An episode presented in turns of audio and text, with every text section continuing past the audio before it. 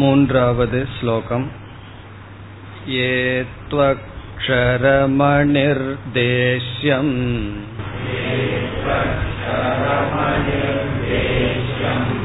அவ்யக்தம் பர்யுபாசதே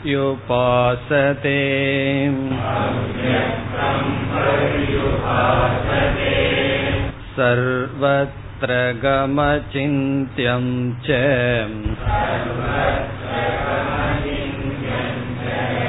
கோடஸ்தமசலம் த்ருவம்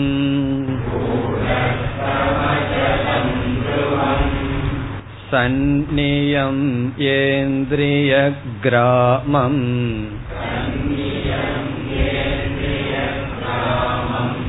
சர்வத்ர சமபுத்தயக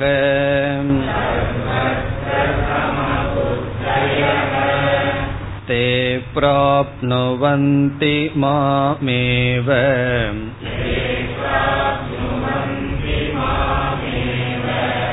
சர்வபூதஹிதே ரதாஹ.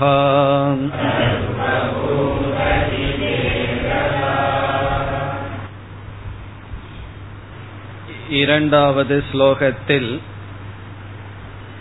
பகவான் சகுண பக்தர்கள் உயர்ந்தவர்கள் என்று கூறி 3, 4 இந்த 2 ஸ்லோகங்களில் சகுண பக்தர் நிர்குண பக்தர்கள் என்னை அடைகிறார்கள் என்று கூறுகின்றார். இந்த 3, 4 இதில் 3 கருத்துக்கள் அடங்கியிருக்கின்றன என்று சென்ற வகுப்பில் பார்த்தோம். முதல் கருத்து நிர்குண பிரம்மஸ்வரூபம். எப்படிப்பட்ட பிரம்மத்தை இவர்கள் உபாசிக்கிறார்கள் என்று நிர்குண பிரம்ம வர்ணனை. இரண்டாவது நிர்குண பிரம்ம பக்த ஸ்வரூபம். நிர்குண பிரம்மத்திற்கு வந்த பக்தர்களை பகவான் இங்கு வர்ணிக்கின்றார். எப்படிப்பட்டவர்கள் நிர்குண பிரம்மத்திற்கு வந்துள்ளார்கள் என்று.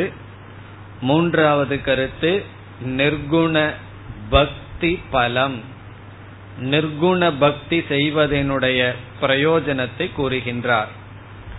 இதில் 3வது ஸ்லோகம் முழுவதும் நிர்குண பிரம்மஸ்வரூபம் என்று பார்த்தோம்.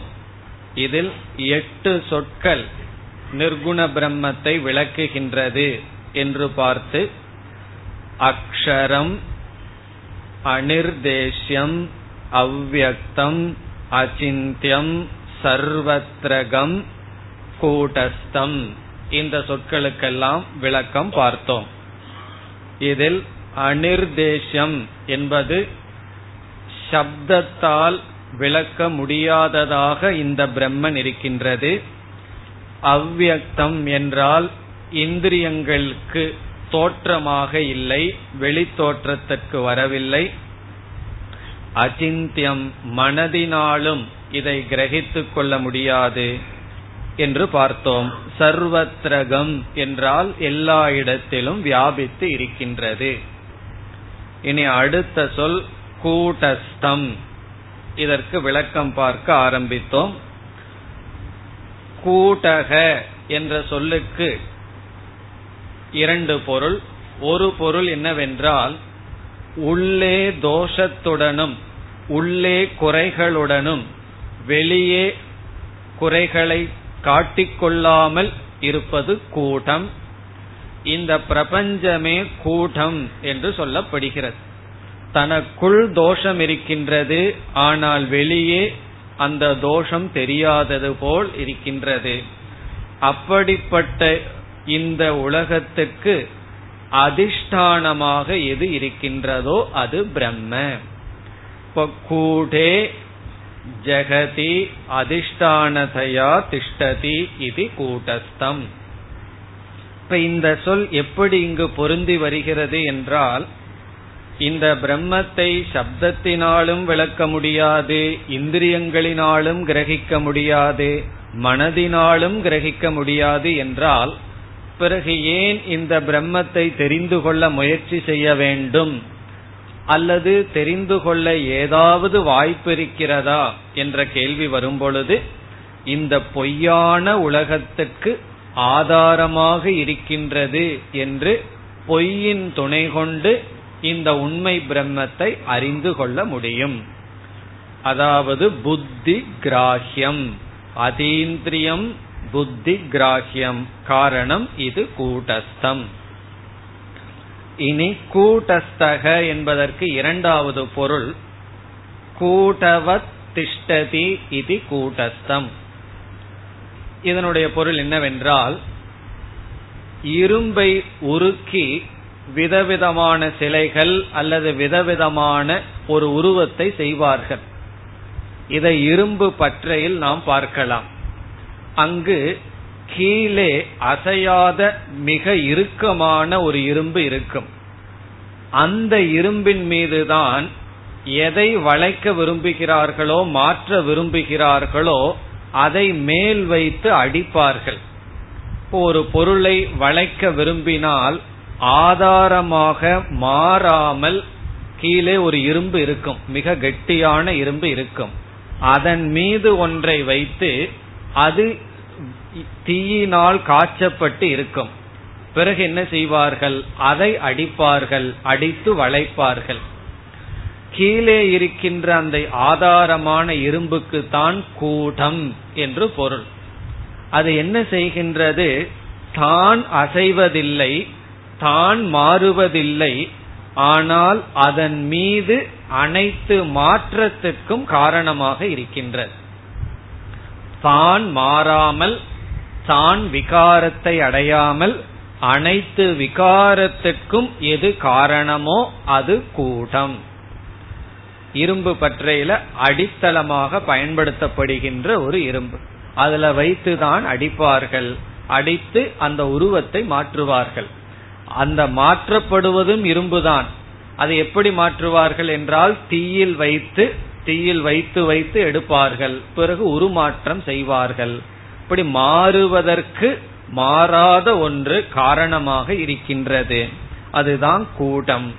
ஆகவே கூடவத் என்றால் மாறாத அந்த இரும்பை போல திஷ்டதி எது இருக்கின்றதோ அது பிரம்ம, அது நிர்குணம் பிரம்ம. இதுவரை நாம் பார்த்த சொற்கள் அக்ஷரம், அனிர்தேஷ்யம், அவ்யக்தம், அசிந்தியம், கூட்டஸ்தம். இனி இரண்டாவது வரியில் முதல் சொல் சர்வத்ரகம்.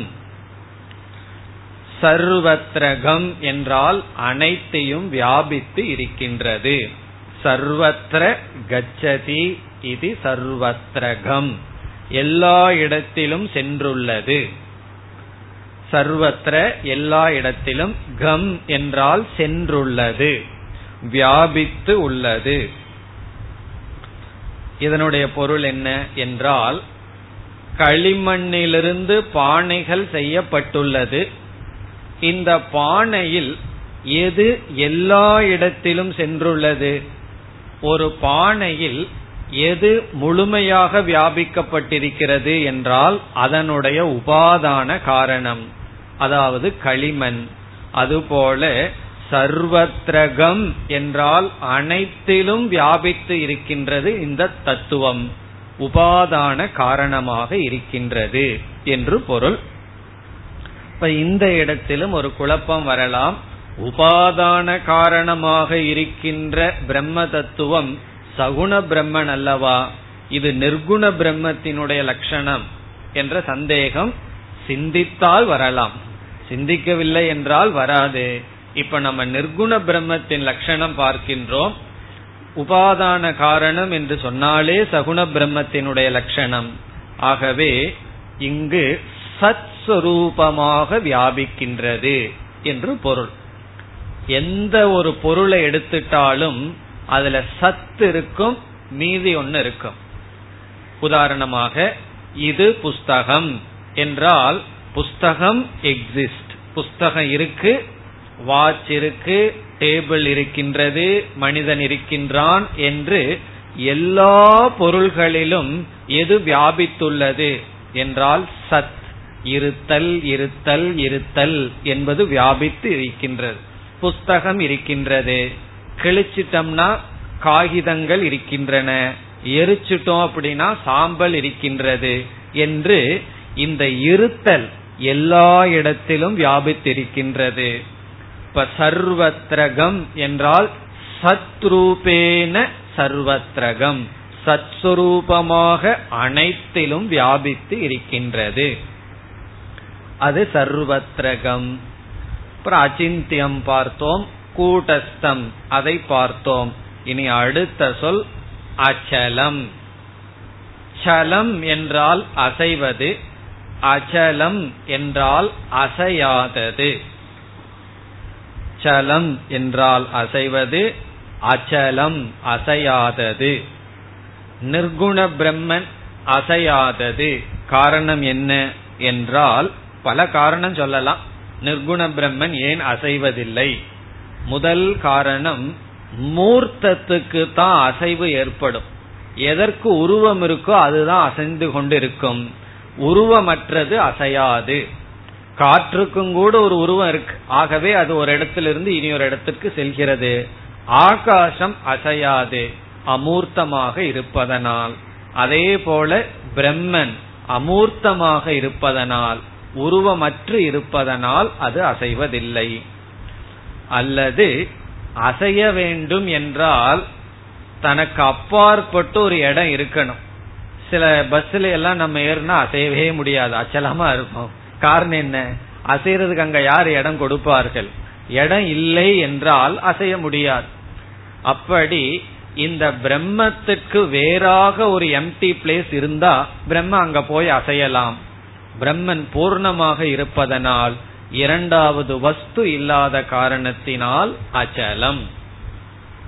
இனி கடைசி சொல் துருவம். துருவம் என்றால் மாறாத நித்தியம், அபரிணாமி நித்தியம், பரிணாமம் அடையாமல் நித்தியமாக என்றும் இருப்பது துருவம். பிறகு மற்றதெல்லாம் பரிணாமத்துடன் நித்தியமாக இருக்கிறது. இந்த பூமி எவ்வளவோ வருடமாக இருந்து கொண்டே இருக்கின்றது, ஆனால் மாறிக்கொண்டே இருந்து கொண்டு இருக்கின்றது. 20 வருடத்துக்கு முன்னாடி ஒருவர் கங்கையை பார்த்துட்டு வந்தார். இப்ப போய் என்ன சொல்றார்? நான் அதே கங்கையை பார்த்தேன்னு சொல்றார். ஆனால் கங்கை ஒவ்வொரு நொடிக்கும் மாறிக்கொண்டே இருக்கிறது, ஆனாலும் மாறாமல் இருப்பது போல் ஒரு தோற்றம். அப்படி பரிணாமி நித்தியம், பூர்ண நித்தியம் அல்லது கூட்டஸ்த நித்தியம் என்று சொல்வார்கள். பரிணாமம் அடைந்து கொண்டே அது தொடர்கிறது. துருவம் என்பது மாறாமல் ஆனால் இருக்கின்றது, அதற்கு கூட்டஸ்த நித்தியம் என்று சொல்வார்கள். கூட்டஸ்த நித்தியம்னா மாறாமல் நித்தியமாக இருக்கிறது. இந்த ரெண்டு சொல்லினுடைய சேர்ந்த பொருள்தான் துருவம், என்றும் மாறாமல் இருந்து கொண்டே இருக்கின்றது. இவ்விதம் இந்த 8 சொற்கள் நிர்குண பிரம்மத்தை வர்ணிக்கின்றது. இத கேட்ட உடனே எங்கேயோ போயிட்ட மாதிரி இருக்கும். இவ்வளவு நேரம் ஒழுங்கா இருந்தது கிளாஸ், நிர்குண பிரம்மன் வந்த உடனே கொஞ்சம் கர்ணனுக்கு தலைக்கு மேல போன மாதிரி. கர்ணன் வந்து எய்த அம்பு அர்ஜுனனுடைய தலைக்கு மேல போன மாதிரி திடீர்னு கிளாஸ் போயிடும். காரணம் என்ன? பகவான் சொல்ல போறார் அடுத்த ஸ்லோகத்துல, ஏன் இது கடினம் என்று சொல்ல போகின்றார். இப்படிப்பட்ட தத்துவத்தை யார் தெரிந்து கொள்ள முயற்சி செய்கிறார்களோ, மனனம் செய்கிறார்களோ, தியானிக்கிறார்களோ அவர்கள் நிர்குண பக்தர்கள். இப்படிப்பட்ட தத்துவத்தை, அதாவது மனசுல சிந்திக்க முடியாது, வாயில விளக்க முடியாது, அச்சலம், துருவம், கூட்டஸ்தம், சர்வத்ரகம், இந்த தத்துவத்தை தியானிப்பவர்கள் நிர்குண பக்தர்கள். மேலும் இந்த தத்துவத்தினுடைய விளக்கத்தை நாம் 13வது அத்தியாயத்தில் பார்க்கலாம். இனி அடுத்த கருத்துக்கு நாம் செல்லலாம். அடுத்த ஸ்லோகம் 4வது ஸ்லோகம். இந்த ஸ்லோகத்தில் 2 கருத்துக்கள் இருக்கின்றது. ஒரு கருத்து நிர்குண பக்தனுடைய சொரூபம், இரண்டாவது நிர்குண பக்தியினுடைய பிரயோஜனம். இப்பொழுது நிர்குண பக்தனுடைய சொரூபத்திற்கு செல்லலாம். நிர்குண பக்தனை பகவான் வர்ணிக்கின்றார். மூன்று சொற்களில் இங்கு பகவான் வர்ணிக்கின்றார். மூன்று விசேஷணம், மூன்று அட்ஜெக்டிவ் கொடுக்கிறார். யாருக்கு? நிர்குண பக்தர்களுக்கு. இனி அடுத்த கேள்வி, யார் நிர்குண பக்தர்கள் என்றால் என்ன பதில் சொல்லணும்? யார் நிர்குண பக்தர்கள்னு கேட்டா நான் தான் நிர்குண பக்தன்னு சொல்லணும் நம்ம. காரணம் என்ன? யாரெல்லாம் ஈஸ்வர சொரூபத்தை தெரிந்து கொள்ள, அதற்கு தெரிந்து கொள்ளும் முயற்சியில் ஈடுபடுகிறார்களோ அவர்களெல்லாம் நிர்குண பக்தர்கள். அட்லீஸ்ட் வீக்லி ஒன்ஸ், ஒன் ஹவராவது நம்ம நிர்குண பக்தர்களாக இருக்கின்றோம். மீதி நேரத்துல சகுண பக்தர்களாக இருந்தாலும் தவறில்லை. இப்ப சிரவணம், மனனம், நிதித்தியாசனம் செய்பவர்கள் நிர்குண பக்தர்கள். அந்த பக்தர்களை பகவான் வர்ணிக்கின்றார். இப்படிப்பட்டவர்கள் நிர்குண பக்தர்கள். இதிலிருந்து என்ன தெரிகிறது? இப்படிப்பட்டவர்களால் தான் நிர்குண பக்தியை செய்ய முடியும். அது என்ன பார்ப்போம். இந்த குவாலிஃபிகேஷன் எல்லாம் நமக்கு இருக்கா? அப்படி இருந்தால் நம்ம நிர்குண பக்தர்கள். முதல் குவாலிஃபிகேஷன் என்ன? சன்னியம்ய இந்திரிய கிராமம். கிராமம் என்ற சொல்லுக்கு சமூகம் என்று பொருள். சமூகம்னா கூட்டம், கூட்டம் அர்த்தம். கூட்டம் கூட்டமா ஒரே இடத்துல இருக்கிறதுனால அந்த இடத்துக்கே கிராமம்னு பேர் வந்து விட்டது. இந்திரிய கிராமம் என்றால் இந்திரியங்களினுடைய கூட்டம். எவ்வளவு இந்திரியங்கள் நமக்கு இருக்கு? 5 ஞானேந்திரியங்கள், 5 கர்மேந்திரியங்கள். இந்த 10 இந்திரிய கூட்டங்களை இந்த நிர்குண பக்தன் என்ன செய்துள்ளான்? இந்திரிய கிராமம் சந்நியம்ய. சந்நியம்ய என்றால் நன்கு தனக்குள் வைத்து கொண்டு, நன்கு அடக்கியவனாக. இந்திரிய கூட்டங்களையெல்லாம் அடக்கி வைத்துள்ளான். இதனுடைய பொருள், இந்திரியங்களெல்லாம் அவனுக்கு கருவியாக செயல்படுகின்றது. ஆனால் இந்திரியத்தை நம்ம கட்டுக்குள்ள வைக்காதவனுடைய நிலை என்னன்னா, இந்திரியங்கள் கர்த்தாவா இருக்கு, இவன் கரணமா இருக்கான். ஆனா இப்படி இருக்கணும், இவன் கர்த்தாவாக இருந்து இந்திரியங்கள் எல்லாம் கரணமாக இருக்க வேண்டும். இந்திரியங்கள் நமக்கு கருவிகளாக இருக்க வேண்டும், நாம் அதற்கு தலைவனாக இருக்க வேண்டும். ஆனால் இதற்கு முன் என்ன நிலை என்றால், இந்திரியங்கள் எங்க போகுதோ அங்குதான் நாம் செல்கின்றோம். அப்படி இருக்கின்றது. பீச்சில் சில பேர் அவர்களுடைய நாயை வந்து கூட்டிட்டு வாக்கிங் போவார்கள். இதுல ஒரு டவுட் வரும், யார் யாரை அழைத்து கொண்டு செல்கிறார்கள் சொல்லி. இவர்கள் அதை எடுத்துட்டு போறார்களா, அது இவரை அழைச்சிட்டு போகுதான்னு ஒரு சந்தேகம் வந்துடும். பார்த்தா தெரியும், அது போற வேகத்துலதான் இவரு போவார், அது போற டைரக்ஷன்ல தான் இவரு போவார். அதுதான் இந்திரியம் போற டைரக்ஷன்ல நம்ம போனோம்னா, அது எந்த டைரக்ஷன்ல போகுதோ அங்க நம்ம போயிட்டு இருக்கோம். அப்படி இல்லாதவர்கள் தான் நிர்குண பக்தர்கள். இந்திரியங்கள் எல்லாம் தனக்குள் வைத்து கொண்டு இருப்பவர்கள். இத வந்து வேதாந்த ரீதியில சொல்ல வேண்டும் என்றால் சமக தமக என்று சொல்லப்படுகிறது. தமகன இந்திரியம், சமக என்றால் மனம். இந்த ரெண்டும் அவர்களுடைய கட்டுக்குள் இருக்கின்றது. கண்ணு இத பாருன்னா பார்க்கும், இத பார்க்காதேன்னா பார்க்காது. இன்னைக்கு டிவி வேண்டான்னா வேண்டாம், வேணும்னா வேண்டும். காது அப்படிதான், இத கேட்கலான்னா கேட்கும், வேண்டான்னா கேட்காது. அப்படி இவர்களுடைய இந்திரியங்கள் அறிவு என்ன சொல்லுதோ அப்படி செயல்படுமா. ஆனால் நம்மளுடைய வாழ்க்கை அப்படி இல்லை. நம்மளுடைய வாழ்க்கையே சூழ்நிலைதான் நம்முடைய வாழ்க்கைய நிர்ணயிக்குது. எப்படின்னா, சண்டே எத்தனை மணிக்கு எந்திரிக்கிறோம், மண்டே எத்தனை மணிக்கு எந்திரிக்கிறோம்னா, சண்டே வந்து சில பேர்த்துக்கு தெரியாது என்ன நேரம் ஆயிருக்குன்னு சொல்லி ஒரு 9-10 மணிக்கு எழுந்து கொள்வார்கள். அதுக்கப்புறம் தான் பேஸ்ட் பிரஷையை எடுப்பார்கள். காரணம் என்னன்னா அப்போ ஒரு ரெஸ்பான்சிபிலிட்டி இல்லை, மண்டே நேரத்துல எந்திரிக்கிறோம். காரணம் என்னன்னா அப்ப எழுந்துதான் ஆகணும்னு சூழ்நிலை நம்ம வாழ்க்கையை நிர்ணயிக்கின்றது. நம்ம சூழ்நிலையை நிர்ணயிப்பது என்பதுதான் இந்திரியம் சந்நியமனம், இந்திரியங்களை எல்லாம் தனக்குள் வைத்திருப்பவர்கள். இந்திரியத்துக்கு சாஸ்திரம் குதிரைகளுக்கு உதாகரணமாக சொல்கிறது, மிக அழகான உதாகரணம். அதாவது குதிரைய அந்த காலத்துல டிரான்ஸ்போர்ட்டுக்கு ஒரு இடத்துல இருந்து இனி ஒரு இடத்துக்கு போறதுக்கு பயன்படுத்துவார்கள். அந்த காலத்துல அதிகமா பயன்படுத்தினார்கள்.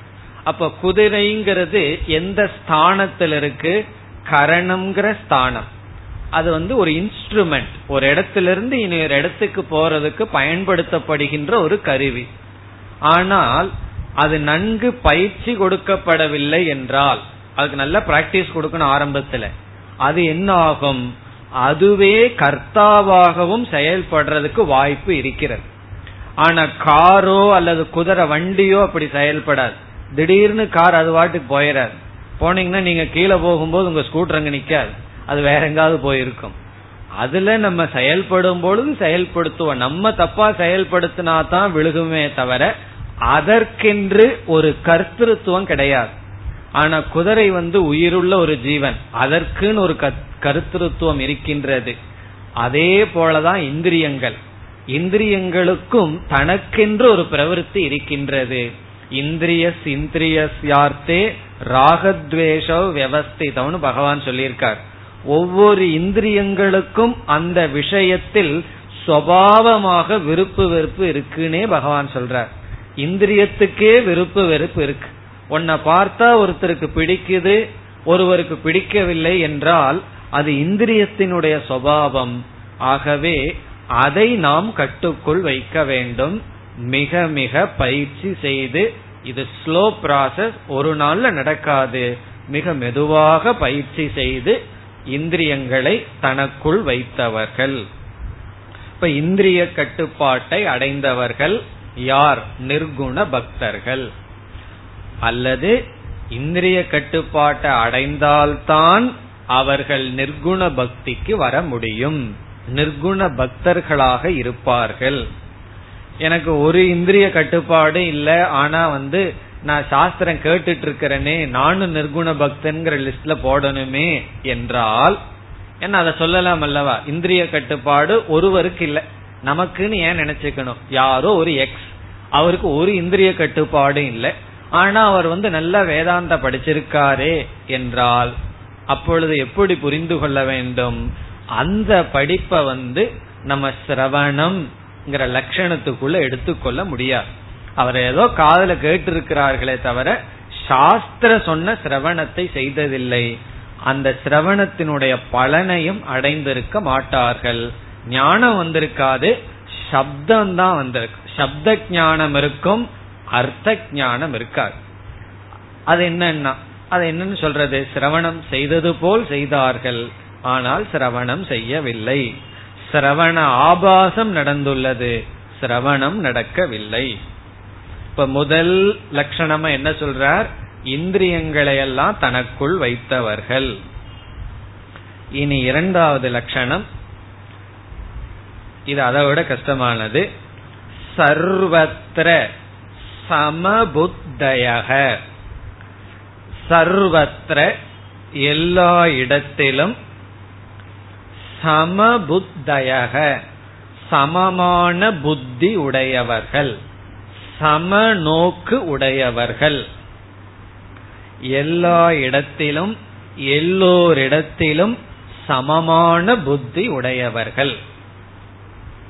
முதல் சொல் இந்திரிய ஒழுக்கத்தை பகவான் சொன்னார், இரண்டாவது புத்தியில் இருக்கின்ற ஒழுக்கத்தை சொல்றார். இவர்கள் புத்தி எல்லா இடத்திலும் சமமாக இருக்கும், சமமாக பாவிக்கும், சமத்துவ பாவக. இந்த இடத்துல சமகங்கிறதுக்கு நம்ம ரெண்டு அர்த்தம் கொடுக்கலாம்.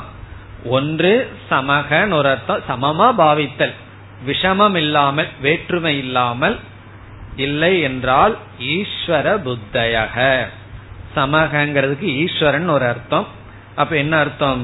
எல்லா இடத்திலும் ஈஸ்வர புத்தி உடையவர்கள்.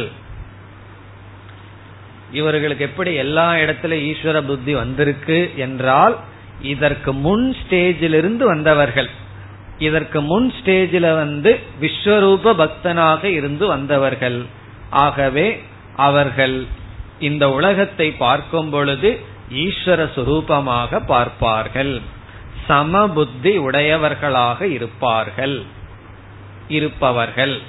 அதாவது இங்க பகவான் எப்படி சொல்றார், இந்திரிய கட்டுப்பாடுடன் எல்லா இடத்திலும் சமபுத்தியுடன் கூடியவர்கள் இப்படிப்பட்ட பிரம்மத்தை தியானிக்கிறார்கள், அவர்கள் இப்படிப்பட்ட பிரயோஜனத்தை அடைவார்கள் என்று சொல்லி இருக்கின்றார்.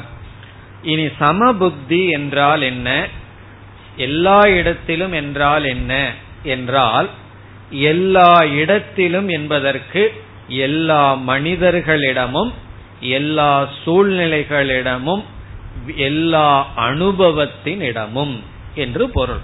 இப்ப சர்வத்திரன சர்வ எல்லா மனிதர்கள் இடத்திலும், பிறகு எல்லா சூழ்நிலைகளிலும், விதவிதமான அனுபவத்திலும், சுகம் துக்கம், மானம் அபமானம், இப்படிப்பட்ட விதவிதமான அனுபவம், விஷமமான அனுபவம், விஷமமான மனிதர்கள், விஷமமான சூழ்நிலையில் சமமான புத்தி உடையவர்களாக இருப்பார்கள். இதிலிருந்து என்ன தெரியுது? இவங்களுக்கு சமபுத்தி இருக்கும்னா இவங்க பார்க்கறது சமமா இருக்காதுன்னு அர்த்தம். விஷமமான மனிதர்களை தான் சந்திப்பார்கள். விஷமம்னா என்ன? விஷத்தை உடையன்னு பொருள் அல்ல, விதவிதமான குணத்தை உடைய மனிதர்கள், விதவிதமான சூழ்நிலைகள், இதுல எல்லா இடத்திலையும் சமமான புத்தி உடையவர்களாக இருப்பார்கள். இனி அடுத்த நம்முடைய கேள்வி, இவ்விதம் சமபுத்தி வருவதற்கு காரணம் என்ன? சமபுத்தி நமக்கு வரணும்னு ஆசை இருக்கு, எல்லாத்தையும் சமமா பார்க்கணும்னு சொல்லிட்டு இருப்போம், சொல்லும் போதே கோபம் வந்துடும். காரணம் என்னன்னா, வாய் தான் சமமா இருக்குதுன்னு சொல்லுதே தவிர புத்தி சமமா பார்ப்பதில்லை. இப்படி இவர்கள் பார்ப்பதற்கு காரணம் என்ன, பார்க்கும் சக்தி இவர்களுக்கு இருப்பதற்கு காரணம் என்ன என்றால், இரண்டு காரணம் சொல்கிறார்கள். சமமா பார்க்கறதுக்கு ரெண்டு காரணம் இவங்கிட்ட இருந்ததனாலதான் இவர்களால் சமமாக பார்க்க முடிகிறது. அதற்கு நம்ம ஒரு உதாரணம் பார்த்தா நன்கு புரிந்துவிடும். விதவிதமான கலர்ல, விதவிதமான டிசைன்ல பானைகள் செய்யப்பட்டு இருக்கின்றது. ஒரு எக்ஸிபிஷனுக்கு போறோம், விதவிதமான டிசைன்ல, விதவிதமான கலர்ல பானைகள் செய்யப்பட்டு இருக்கு. ஆனா நமக்கு தெரியுது எல்லா பானைகளும் களிமண்ணால மட்டும் செய்ததுங்கிற ஞானம் நமக்கு இருக்கு. இப்ப இந்த அறிவோடு அந்த பானைகளை பார்க்கும் பொழுது அந்த வேற்றுமைகளையும் நம்ம என்ஜாய் பண்ணுவோம். அதே சமயத்துல அதனுடைய ஒரு சமத்துவ புத்தியும் நமக்கு இருக்கும். அதுல வந்து டிசைன் கலர் மாறி இருக்கு, ஒரு பானை நமக்கு பிடிச்சிருக்கு, ஒரு பானை நமக்கு பிடிக்கல. பிடிச்ச பானைய வந்து 500 ரூபா சொல்றார், பிடிக்காத பானைய 50 ரூபா சொன்னா நம்ம வாங்கிக்குவோமா? கண்டிப்பா வாங்க மாட்டோம். காரணம், இந்த ரெண்டு பானையும் எதனால வியாபிக்கப்பட்டுள்ளதுங்கிற விவேகம் நமக்கு இருக்கின்ற. அல்லது இந்த குழந்தைகளிடம் ஒரு மிட்டாய் இருக்கு, அது வந்து விதவிதமான மிருகங்களோட செய்யப்பட்ட மிட்டாய் இருக்கு. இப்ப இந்த குழந்தைகளுக்குள்ள ஒரு பெரிய ரகல வரும், எனக்கு தான் இந்த மிருகம் உடைய மிட்டாய் வேணும்னு சொல்லி. ஆனா பெரியவர்கள் என்ன சொல்வார்கள், நீ எதை வாயில வச்சாலும் ஒரே இனிப்பு தான், நீ நாய சாப்பிட்டாலும் சிங்கத்தை சாப்பிட்டாலும் புளிய சாப்பிட்டாலும் ஒரே இனிப்பு. நாய் சிங்கம் புலிங்கிறது மிட்டாயில் இருக்கிற நாம ரூபங்கள். இப்ப யாருக்கு சமபுத்தி இருக்கும் என்றால், யாருக்கு இது எல்லாத்துக்கும் ஆதாரமாக எது இருக்கின்றதோ அந்த விவேகம் இருக்கோ, அவர்களாலதான் சமபுத்திங்கிறதே கொண்டு வர முடியும். அப்ப சமபுத்திக்கு மூல காரணம், முதல் காரணம் அதிஷ்டான விவேகம். அதிஷ்டான விவேகம் இருந்தாதான் சமபுத்தியே நமக்கு உற்பத்தி ஆகும். விஷமமாக தெரிந்து கொண்டிருக்கின்ற பொருள்களில் அதற்கு ஆதாரமாக இருக்கின்ற ஒன்றினுடைய அறிவு சமபுத்தி ஹேதுகு, சமபுத்திக்கு காரணம். இப்ப சமபுத்தி நமக்கு இருக்கணும் என்றால் வேற்றுமையாக தோன்றிக் கொண்டிருப்பவைகளுக்குள் வேறுபடாத ஆதாரத்தை பற்றிய விவேகம் இருந்தால், அதனாலதான் எல்லா மனிதர்களும் வேற்றுமையுடன் இருக்கிறார்கள். வேற்றுமையுடன் இருந்தாதான் உலகமே நல்லா இருக்கு. எல்லாம் ஒரே மாதிரி இருந்தாங்கன்னு வச்சுக்கோமே, நம்ம ஒரு பிலிமுக்கு போறோம், அந்த பிலிம்ல வர்றவங்க எல்லாத்துக்கும் ஒரே கேரக்டர்னா பார்க்க சகிக்குமான்னா சகிக்காது. ஒவ்வொருத்தருக்கும் ஒவ்வொரு கேரக்டர் இருக்கணும், அப்பொழுதுதான் அதை நம்ம ரசிக்க முடியும். அப்படி எல்லாமே ஒரே மாதிரி இருக்காது. அதனாலதான் டிசைனான ஷர்ட் எல்லாம் போடுறோம். காரணம் என்னன்னா எல்லாம் ஒரே யூனிஃபார்மா இருந்தா பிடிக்குமான்னா பிடிப்பதில்லை. விஷமம்ங்கிறது இருக்கின்றது. அதாவது அதிஷ்டான விஷயத்துல விவேகம் இருக்கணும். அந்த அதிஷ்டானத்துக்கு மேல அத்தியாசம் இருக்கின்றது அல்லவா, நாம ரூபம் இருக்கின்றது அல்லவா, அதுல நமக்கு வேறு பாவனை இருக்க வேண்டும். அதற்கு இனியொரு உதாரணம் சொன்னா நமக்கு புரிந்துவிடும். தங்கத்துல விதவிதமான நகைகள் நம்ம செய்யறோம். எல்லாத்துக்கும் அதிஷ்டான ஞானம் இருக்கு, என்ன இதெல்லாம் தங்கத்துல செய்ததுதான்.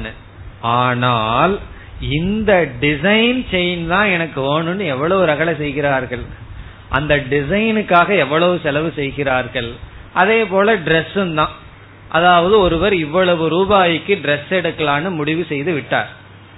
அவ்வளவு ரூபாய்க்கு டிரெஸ் எடுத்தாச்சு, இவ்வளவு பட்ஜெட் இருக்கு எடுத்தாச்சு. ஆனா வீட்டுக்கு வந்தா என்னன்னா எனக்கு இந்த டிசைன் பிடிக்கல, கலர் பிடிக்கல, அல்லது கலர் பிடிச்சிருக்கு ஒரே ஒரு சந்தோஷம், நான் கரெக்டான கலரை வாங்கிட்டு வந்து கொடுத்துட்டோம்னு.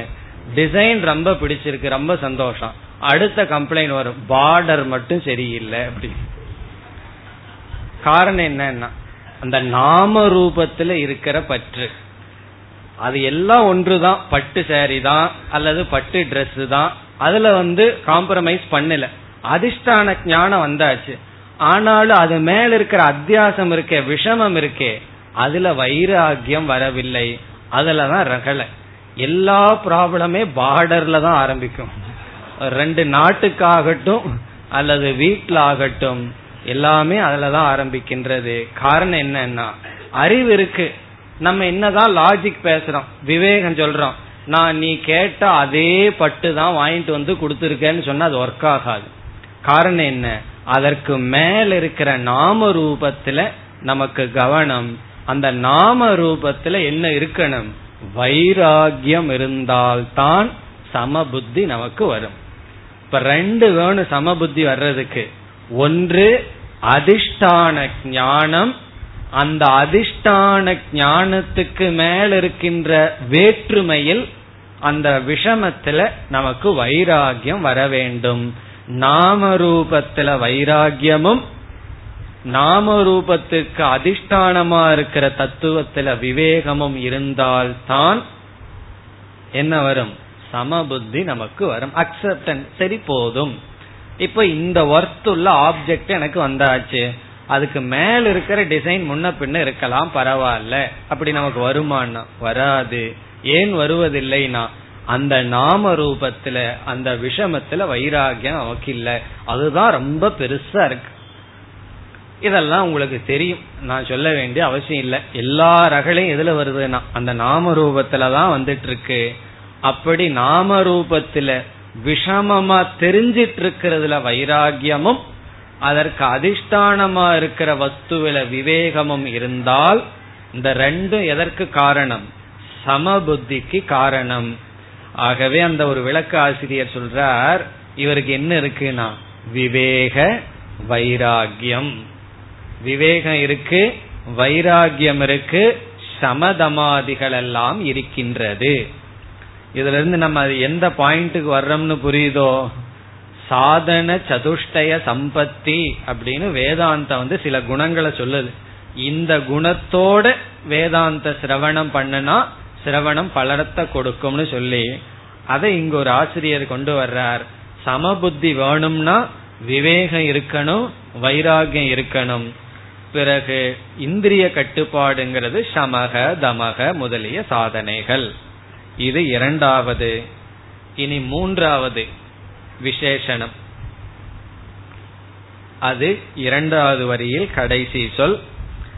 சர்வபூதஹிதே ரதாஹா, நிர்குண பக்தர்களினுடைய மூன்றாவது சொரூபம். சர்வபூத, இங்கு பூதம் என்ற சொல்லுக்கு ஜீவராசிகள், சர்வபூதம் எல்லா ஜீவராசிகளுடைய, ஹிதம் என்றால் நன்மை மகிழ்ச்சி. சர்வபூதஹிதே என்றால் எல்லா ஜீவராசிகளினுடைய நன்மையில், எல்லா ஜீவராசிகளினுடைய மகிழ்ச்சியில், ரதாஹா இவர்கள் மகிழ்ந்திருப்பார்கள். ரதாகான மகிழ்ந்திருப்பவர்கள். இவர்களுக்கு எதுல மகிழ்ச்சியா? எல்லோருடைய நன்மையில் இவர்களுக்கு மகிழ்ச்சி, எல்லோருடைய மகிழ்ச்சியில் இவர்களுக்கு மகிழ்ச்சி. அதாவது யாரும் கஷ்டப்படக்கூடாது, எல்லோரும் மகிழ்ச்சியா நன்மையுடன் இருக்க வேண்டும் என்பதில் மகிழ்ந்திருப்பவர்கள். இது எதை குறிக்கின்றது என்றால், சந்நியாச ஆசிரமத்தினுடைய முக்கியமான ஒரு தர்மம் இருக்கு. ஒவ்வொரு ஆசிரமத்துக்கும் எத்தனையோ தர்மங்கள் இருக்கு, எத்தனையோ டிசிப்ளின் இருக்கு. அதுல விசேஷ லட்சணம் இருக்கு. இப்ப பிரம்மச்சரிய ஆசிரமத்துல விசேஷமான டிசிப்ளின் வந்து படித்தல். கிரகஸ்த ஆசிரமத்துல விசேஷமான டிசிப்ளின் வந்து தானம், ஷேரிங். வானப்பிரஸ்த ஆசிரமத்துல விசேஷமான டிசிப்ளின் வந்து ஜபம் அல்லது மனக்கட்டுப்பாடு, வேற வார்த்தையில சொன்னா மௌனம். சந்நியாச ஆசிரமத்தில் இருக்கிற விசேஷமான டிசிப்ளின் அஹிம்சா, அஹிம்சை, மற்றவங்களுக்கு ஹிம்சைப்படுத்தாமல் இருத்தல்.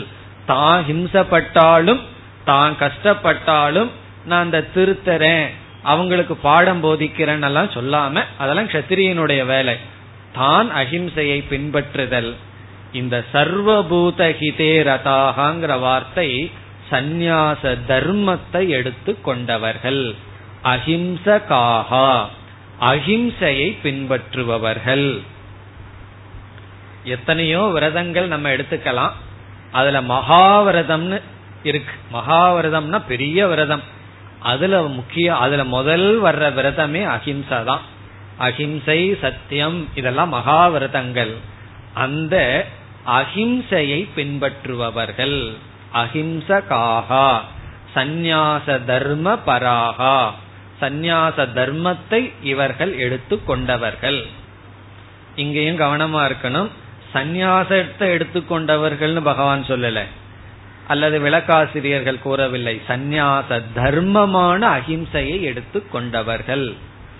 அதாவது சந்நியாசத்தை எடுத்துட்டு எல்லாத்தையும் அடிச்சிட்டு இருந்தோம்னா என்ன ஆகும்னா, சந்நியாசம்ங்கிறது அந்த தர்மத்தை பின்பற்றுவதற்கு. இங்கு சந்நியாச தர்மமான அஹிம்சையை பின்பற்றுபவர்கள். காரணம் என்ன? எல்லா ஜீவராசிகளினுடைய இன்பம் மகிழ்ச்சி, அதில் இவர்கள் மகிழ்ந்திருப்பவர்கள். பிறகு இது இனியொரு அழகான கருத்தையும் கூறுகிறது. நமக்கு ஒரு பொருளை சாப்பிட்டோம்னா ஒரு இன்பம் வருது. ஒரு பொருள் நமக்கு சாப்பிட்றதுக்கு கிடைக்குது, சாப்பிட்டோம்னா கண்டிப்பா ஒரு இன்பம் கிடைக்கும். இனி ஒருவருக்கு கொடுத்தோம் அப்படின்னா, அந்த பொருள் ஒரு சாக்லேட் இருக்கு, அது ஃபாரின் ஜெர்மன்ல இருந்து வந்திருக்குன்னு வச்சுக்குவோமே, அதை நம்ம பாதி சாப்பிட்றோம். இனி ஒருவருக்கு கொடுத்தோம்னா என்ன ஆகும்னா பாதி இன்பம் குறையும்னு சொல்லுவோம். காரணம் என்ன? 100% இன்பம் கிடைக்கல, 50 நான் சாப்பிட்டேன், மீதி 50 அங்க போச்சுன்னு சொல்லுவோம். ஆனால் 150% இன்பம் கிடைச்சதுன்னு எந்த மனதுக்கு கிடைக்குதோ, இத நான் சாப்பிட்டேன்னா எவ்வளவு இன்பம் கிடைக்குதோ அதை விட என்னுடைய மைண்ட் 100% அதிகமா இன்பத்தை எப்பொழுது அனுபவிக்கிறதோ, எப்பொழுதுனா மற்றவங்களுக்கு கொடுக்கறது அவர்கள் திருப்தி படுறத பார்த்து எனக்கு வர்ற திருப்தி நான் அனுபவிக்கிறத விட அதிகமா எப்ப மனசு அனுபவிக்குதோ அந்த மனசுதான் சந்நியாச மனதுன்னு அர்த்தம். அந்த மனதுதான் சென்சிட்டிவ்னு அர்த்தம். அந்த மனதை இவர்கள் அடைந்தவர்கள். அப்படி மனசு அடையணும்னா மனது ரொம்ப சென்சிட்டிவ் ஆயிருக்கணும். அந்த மனது இவர்களுக்கு இருக்கிறது. முதல்ல அப்படி ஒரு மனசு இருக்கானே நமக்கு சந்தேகம் வரும். அப்படியெல்லாம் நடக்குமான்னா காரணம் என்ன? அதெல்லாம் நம்ம அனுபவிச்சா தான் அப்படி ஒரு மனசு இருக்குன்னு நமக்கு தெரியும். அதனாலதான் இல்லறமே எதற்குன்னு சொன்னா நம்மளே சாப்பிட்டு சாப்பிட்டு அனுபவிச்சுட்டு இருக்கோம். இந்த மனது முதல்ல எப்படி வரும்னா நம்முடைய உடலிலிருந்து தோன்றிய ஒரு ஜீவனுக்கு கொடுக்கும் பொழுது அந்த சுவைய மனது அப்பதான் ஃபர்ஸ்ட் அனுபவிச்சு பழகும். என்ன முன்பின் தெரியாத யாருக்கோ கொடுத்தா அது நமக்கு ஏற்றுக்கொள்ள முடியாது. இப்ப வேறொரு இடத்துல நமக்கு வேறா இருக்கிற ஒரு ஜீவன் இடத்துல நம்மைய பார்க்கிற புத்தி நம்மளுடைய சந்ததியில் இருக்கிறவங்களுக்கு முதல்ல தோன்றும். அட்லீஸ்ட் அப்படி தோன்றியாவது அதற்கு பிறகு வரட்டும் என்று கிரகஸ்தாசிரமே என்ன கொடுக்கும்னா மைண்ட எக்ஸ்பேண்ட் பண்ணும், மனதை விரிக்கும். நம்முடைய வாயை விட இனியொரு வாய் சாப்பிடும் பொழுது அதை பார்த்து ரசிக்கின்ற, அதை பார்த்து மகிழ்கின்ற மனது இல்லறத்துலதான் இருக்கும். இல்லறத்துலதான் அது கிடைக்கிறதுக்கு வாய்ப்பு இருக்கு. இல்ல அந்த மனது ஏதோ புண்ணியத்தினால இருந்தா இல்லறத்தை விட்டுட்டு சன்னியாசத்துக்கு வந்தாலும் கிடைக்கலாம். அப்படி இல்லைன்னா அந்த மனசே நமக்கு கிடைக்காது. இந்த சொல்லல பகவான் அந்த தன்மையை சொல்கின்றார். மற்றவர்களுடைய மகிழ்ச்சியை பார்த்து மகிழ்கின்ற மனதை அடைந்தவர்கள். இனி என்ன பார்க்கணும்? இந்த மூணு யாருக்கு இருக்கிறதோ அவர்கள் நிர்குண பக்தர்கள். நம்ம பாத்துக்கலாம் அந்த நிர்குண பக்தர்களுக்கு நமக்கு எவ்வளவு கிலோமீட்டர் தூரம் இருக்கு அப்படின்னு பார்க்கலாம். எவ்வளவு லைட் இயர்னு சொல்லுவார்களே எவ்வளவு தூரம் இருக்குன்னு பார்க்கணும். அது அப்படியே கொஞ்சம் கொஞ்சமா போகணும். இப்படி மூன்று குணத்தை உடைய ஏ ஏ மூன்றாவது சொல்லல மூன்றாவது ஸ்லோகத்துல முதல் சொல் எவர்கள். எவர்கள் இப்படிப்பட்ட குணங்களை உடையவர்களாக இருந்து கொண்டு பிறகு மூன்றாவது ஸ்லோகத்துல சொன்ன இப்படிப்பட்ட நிர்குண தத்துவத்தை பர்யுபாசதே. கண்டுபிடிக்க முடியுதோ எங்க இருக்கு பர்யுபாசதே? மூன்றாவது ஸ்லோகத்துல முதல் வரியில் கடைசி சொல் வழிபடுகிறார்களோ பர்யுபாசதே. இந்த இடத்துல பர்யுபாசதேனா நாடுகிறார்களோ, தியானிக்கிறார்களோ, நிதித்தியாசனம் செய்கிறார்களோ. இப்படிப்பட்டவர்களாக இருந்து கொண்டு எவர்கள் இப்படிப்பட்ட பிரம்ம தத்துவத்தை தியானிக்கிறார்களோ. இனி கடைசி மூன்றாவது கருத்து அவர்கள் அடைகின்ற பலம். அவர்கள் என்ன பலத்தை அடைகிறார்கள்? நான்காவது ஸ்லோகத்தில் இரண்டாவது வரி முதல் பகுதி தே பிராப்னுவந்தி மாமேவ. தே அவர்கள் இப்படிப்பட்ட எவர்கள் இப்படிப்பட்ட பிரம்மத்தை தியானிக்கிறார்களோ அவர்கள் தே அவர்கள் பிராப்னுவந்தி அடைகிறார்கள்.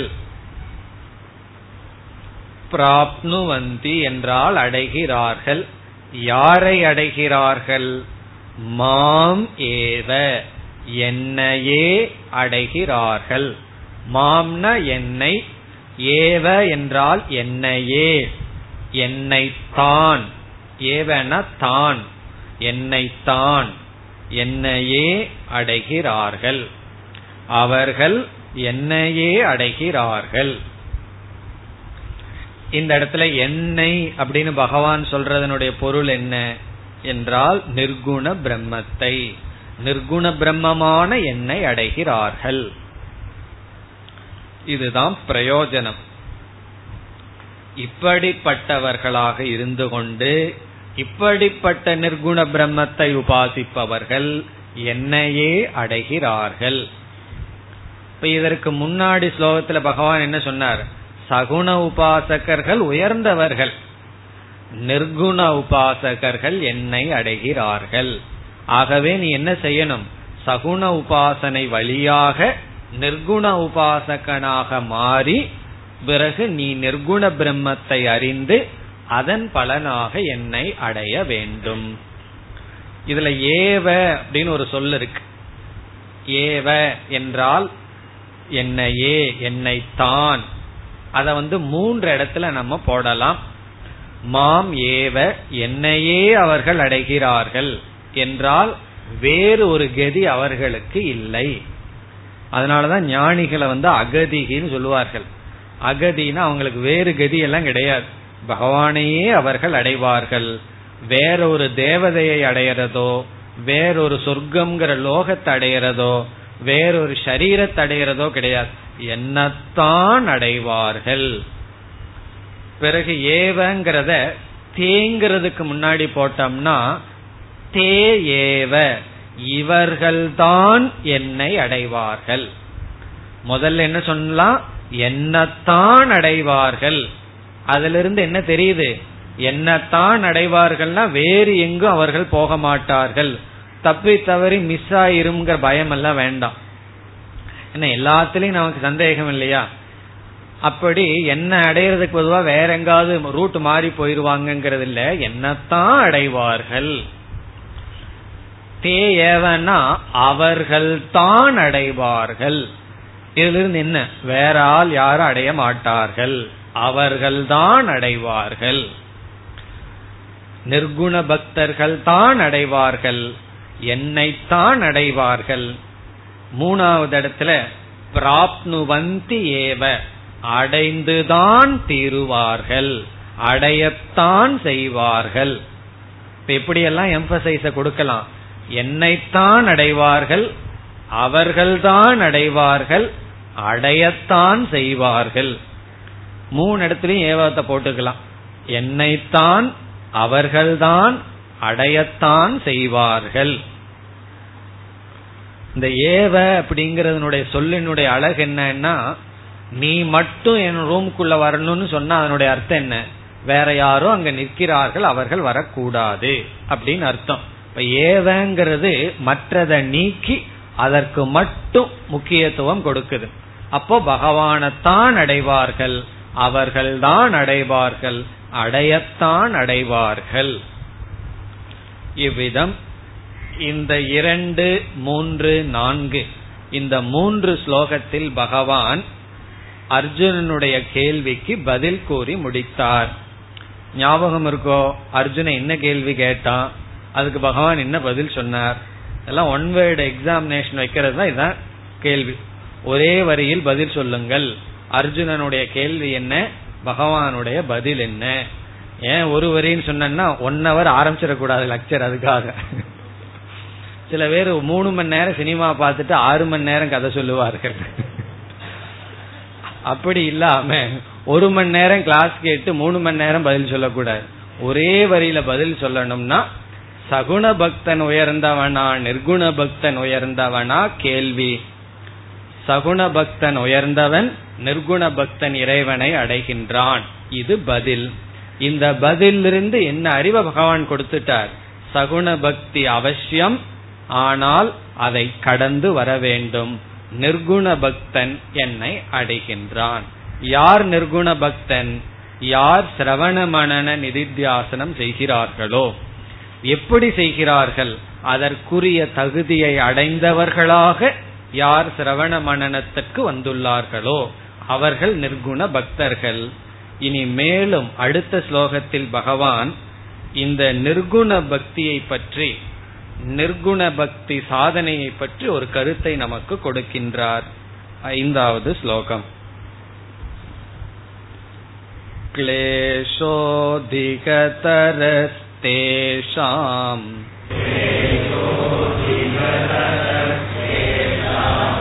அவ்யக்தாசக்தசேதசாம் அவ்யக்தாகி கதிர் துக்கம்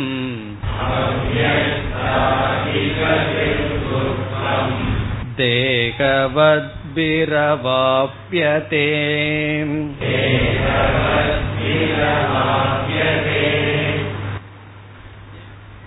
இந்த ஸ்லோகத்தில் பகவான் நிர்குண பக்தி கடினம் என்ற ஒரு கருத்தை முதலில் கூறுகின்றார்.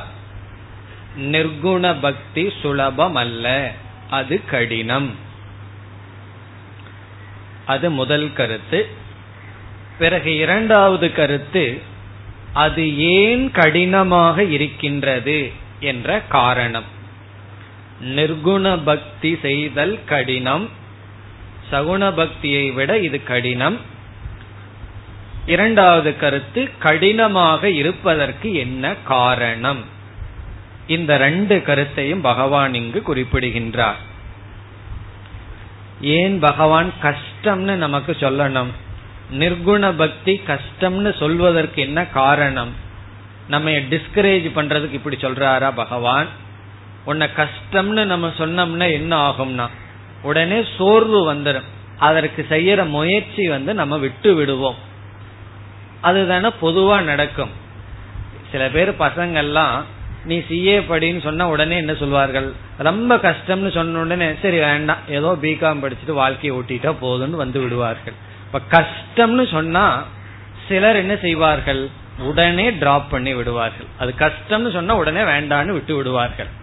அது நல்லது, ஃபில்டர் பண்றதுக்கு இதுதான் பெஸ்ட் சாய்ஸ். ஒருத்தர் எல்லாம் வடிகட்டணும்னு சொன்னா என்ன பண்ணணும், முதல்ல கஷ்டம்னு சொல்லிடணும். அதுலயே பாதி பேர் வரமாட்டார்கள். அதற்கு மேல வர விரும்புறவர்களை எடுத்து பரீட்சை பண்ணலாம், இனி வர்றதுக்கு உனக்கு தகுதி இருக்கின்றதான். இப்ப எப்பெல்லாம் நீங்க வடிகட்டணும் ஃபில்டர் பண்ணணும்னு விரும்புகிறீர்களோ அந்த இடத்துல ஃபர்ஸ்ட் சைக்காலஜி என்னன்னா கஷ்டம்னு சொல்லிடணும். இப்ப எங்காவது ஒரு கேம்புக்கு உங்களை நான் கூட்டிட்டு போறேன்னு வச்சுக்கோமே, அது நடக்காது, கற்பனை தான். உடனே என்ன பண்ணணும், ரொம்ப பேர் வர ஆரம்பிச்சிடாங்கன்னு வச்சுக்கோமே, ரொம்ப ஸ்டூடெண்ட்ஸ குறைக்கணும்னா அது ரொம்ப கஷ்டம், உடம்புக்கு சரியில்லாம போயிடும், அந்த இடத்துல எல்லாம் சாப்பாடு இருக்காது, கொசு எல்லாம் கடிக்கும்னு சொன்னா என்ன ஆகும், பாதி டிக்கெட் குறைஞ்சிடும். கஷ்டம்னு சொல்லிட்டான். இல்ல அது என்ன கஷ்டமா இருந்தாலும் சாதனை பண்றதுக்கு நான் வர்றேன்னு சொன்னா அதுக்கப்புறம் அவங்கள வச்சுட்டு ஃபில்டர் பண்றதுக்கு வேற மெத்தட் இருக்கு. ஃபர்ஸ்ட் மெத்தட் என்ன தெரியுமோ, கஷ்டம்னு சொல்லிடுறேன். கீதையெல்லாம் புரிகிறது ரொம்ப கஷ்டம்னு சொன்னா வரமாட்டார்கள். சில சமயம் உபநிஷத்து கிளாஸுக்கு அதை சொல்றது வழக்கம். ஏன்னா அவங்கள ரொம்ப கஷ்டப்படுத்த கூடாது, சர்வபூத ஹிதே ரதாகா, அவங்கள ரொம்ப ஹிம்சப்படுத்த கூடாதுன்னு என்ன சொல்லிடுறது.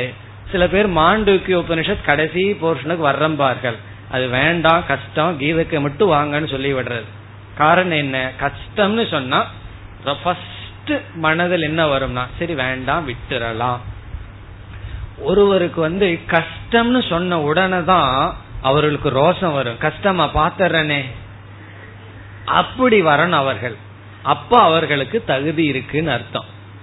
கட்டோபனிஷத்துல யம தர்மராஜா முதல் செஞ்ச டெஸ்ட் என்ன தெரியுமோ, சிஷியனை சோதிச்சு தான் ஞானத்தை கொடுக்கணும்னு முடிவு பண்ற. இப்ப ஃபர்ஸ்ட் என்ன சொன்னார், இது தேவர்கள் எல்லாம் கூட சந்தேகப்பட்ட விஷயம் ஆத்ம தத்துவம், ரொம்ப கஷ்டம்னு சொன்னார். உடனே அவன் சொன்னா ரொம்ப கஷ்டம்ங்கிற காரணத்தை சொல்லி நீங்கள் இதற்கு வர வேண்டாம்னு சொல்கிறீர்கள், நான் இதற்கு வர விரும்புறேன், அதற்கு நான் கொடுக்கிற காரணம் இது கஷ்டம், அதனாலதான் இது கஷ்டம்ங்கிற காரணத்தினாலதான் நான் வர விரும்புறேன் அப்படின்னு அவன் பதில் சொன்னான்.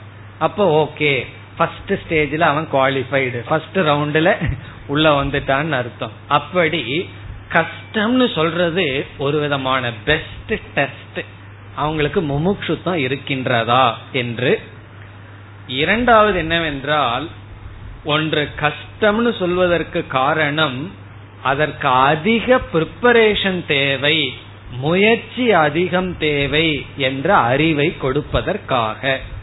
உன்னை கஷ்டம்னு சொல்றதிலிருந்து என்னத்தை நம்ம கம்யூனிகேட் பண்றோம், எதை நம்ம அவங்களுக்கு கொடுக்க விரும்புறோம்னா நீ அதிக முயற்சி தேவை, உனக்கு அதிக முயற்சி தேவை, ரொம்ப கேஷுவலா அப்ரோச் பண்ணாத, பிரிப்பரேஷனோட இருக்கணும், அதிக முயற்சி உன்னிடம் இருந்து வர வேண்டும் என்ற ஒரு அவேர்னஸ், அந்த ஒரு அறிவை கொடுக்கறதுக்கு தான் நம்ம கஷ்டம்னு சொல்றோம். கஷ்டம்னு சொல்ல வேண்டிய இடத்துல கஷ்டம்னு சொல்லி ஆகணும், சுலபம்னு சொல்ல வேண்டிய இடத்துல சுலபம்னு சொல்லணும். எல்லாத்தையும் சுலபம் சுலபம்னு சொல்லக்கூடாது, என்கரேஜ் பண்றேன்னு சொல்லி. அதே சமயத்துல எது எடுத்தாலும் கஷ்டம் கஷ்டம்னு சொல்லக்கூடாது. கீத கிளாஸும் கஷ்டம் கஷ்டம்னா அப்புறம் யாரும் இருக்க மாட்டார்கள். எதையோன்னு சுலபம்னு சொல்லணும், கஷ்டமான இடத்த கஷ்டம்னு சொல்லணும். அதே பகவான் அதை செய்யறார். சுசுகம்னு ஒரு இடத்துல சொல்றார். இந்த அறிவு மிக சுலபம்னு 9வது அத்தியாயத்துல சொல்லியிருக்கார். அதே பகவான் ஒரு இடத்துல கஷ்டம்னு சொல்றார். ஆகவே பேலன்ஸா இருக்கணும். எந்த இடத்துல கஷ்டமோ அதை கஷ்டம்னு சொல்லணும். எவ்வளவு கஷ்டமோ அவ்வளவு தூரம் கஷ்டம்னு சொல்லணும். கஷ்டமோ கஷ்டம்னு சொல்லிட்டு இருக்க கூடாது. எவ்வளவு கஷ்டமோ அவ்வளவு கஷ்டம்ங்கிறதான் சொல்லணும். இந்த இடத்துல பகவான் சொல்றார் நிர்குண பக்தி கடினம். இப்ப கடினம்னு சொல்றதுக்கு காரணம் என்ன என்றால், இந்த நிர்குண பக்தி அதிக முயற்சி நீ எடுக்க வேண்டும். கஷ்டம்னு சொன்னதிலிருந்தே நம்ம மனசுல என்ன வரணும்? ஐ ஆம் prepared for more effort. நான் அதிக முயற்சிக்கு ப்ரிப்பேர் ஆயிருக்கேன், அதற்கு நான் தயார் என்ற பாவனை வர வேண்டும்.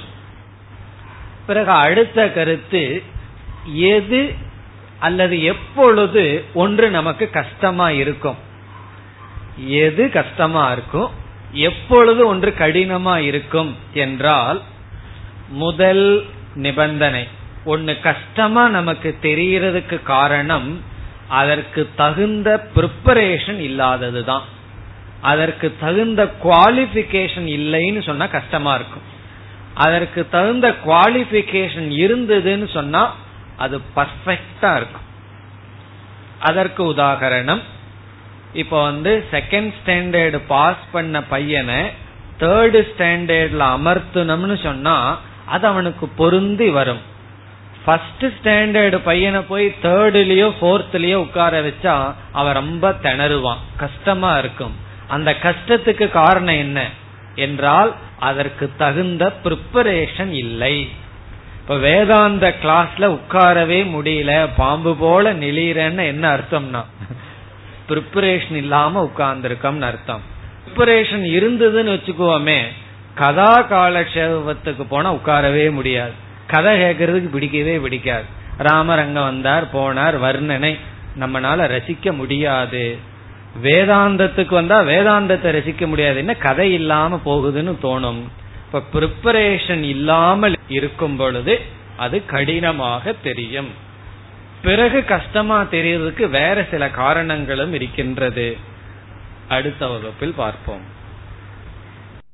ஓம் பூர்ணமத பூர்ணமிதம் பூர்ணாத் பூர்ணமுதச்யதே பூர்ணஸ்ய பூர்ணமாதாய பூர்ணமேவாவசிஷ்யதே.